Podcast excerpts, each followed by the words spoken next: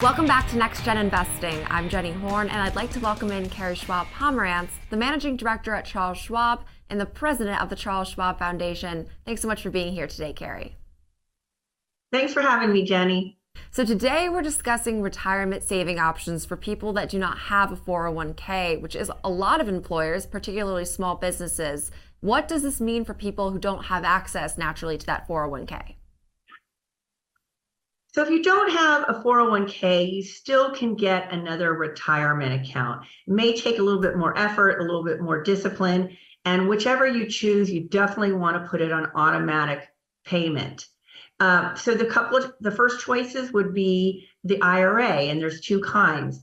There's a traditional IRA where the contributions are tax deductible and the earnings and the deposits grow tax free but withdrawals um, are penalty free if you take them out over 59 and a half. However, you pay ordinary income taxes on them when you retire. And the full amount that you can that you can um, contribute is six thousand dollars, and if you're over 50 years old, you can contribute seven thousand dollars.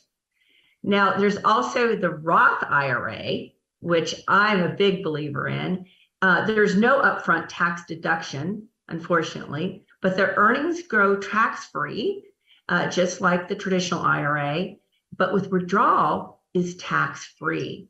Um, so, but though, but the but the Roth has income limits on it. So, as a single or individual, you can't be making more than one hundred forty thousand dollars, or a married couple more than two hundred eight thousand dollars.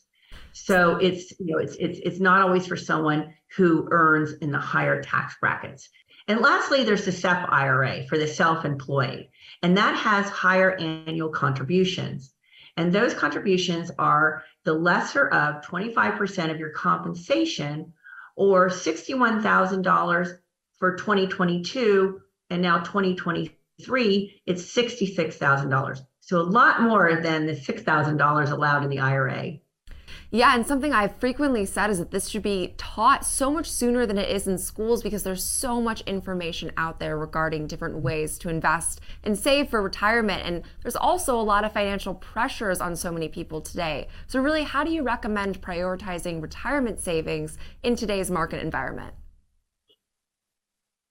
Retirement always has to be number one, no matter the market circumstances. It's going to be the biggest expense that you will have in your lifetime. You know, bigger than a home, bigger than a college education. Uh, it, it, it's quite expensive. And so you need to take advantage of your employer match if you have that really important to start early. Let me give you an example. We give an ex- we, we suggest that anybody in their 20s save 10 to 15% of their income.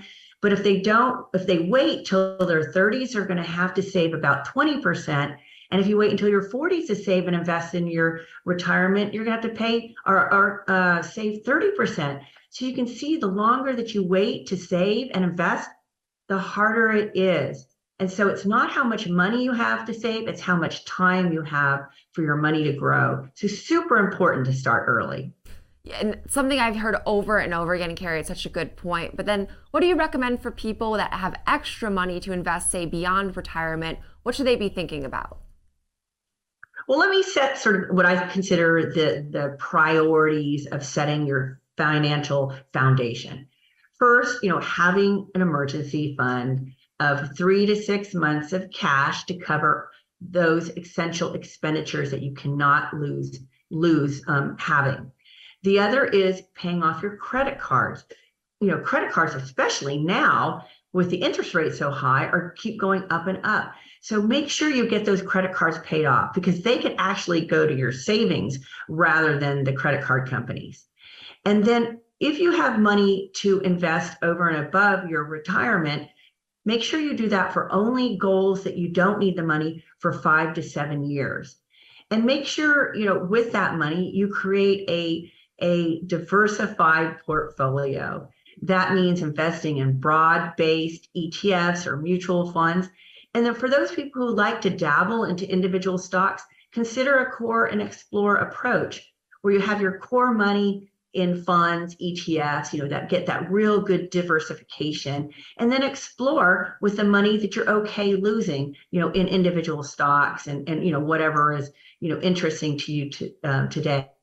But keep in mind that there is so much in, misinformation out there today, a lot of noise, especially with social media. So don't be afraid to ask questions. There is no such thing as a stupid question when it comes to your money. I could not agree more. And we talk about that so often on this show, sort of mitigating your portfolio risk, but also keeping diversified options, of course, especially given the overall environment. But we'll leave it there. Carrie Schwab Pomerantz, Managing Director at Charles Schwab and the President of the Charles Schwab Foundation. Thank you so much for all of your insight today. Thanks for having me, Jenny. Always great to be here.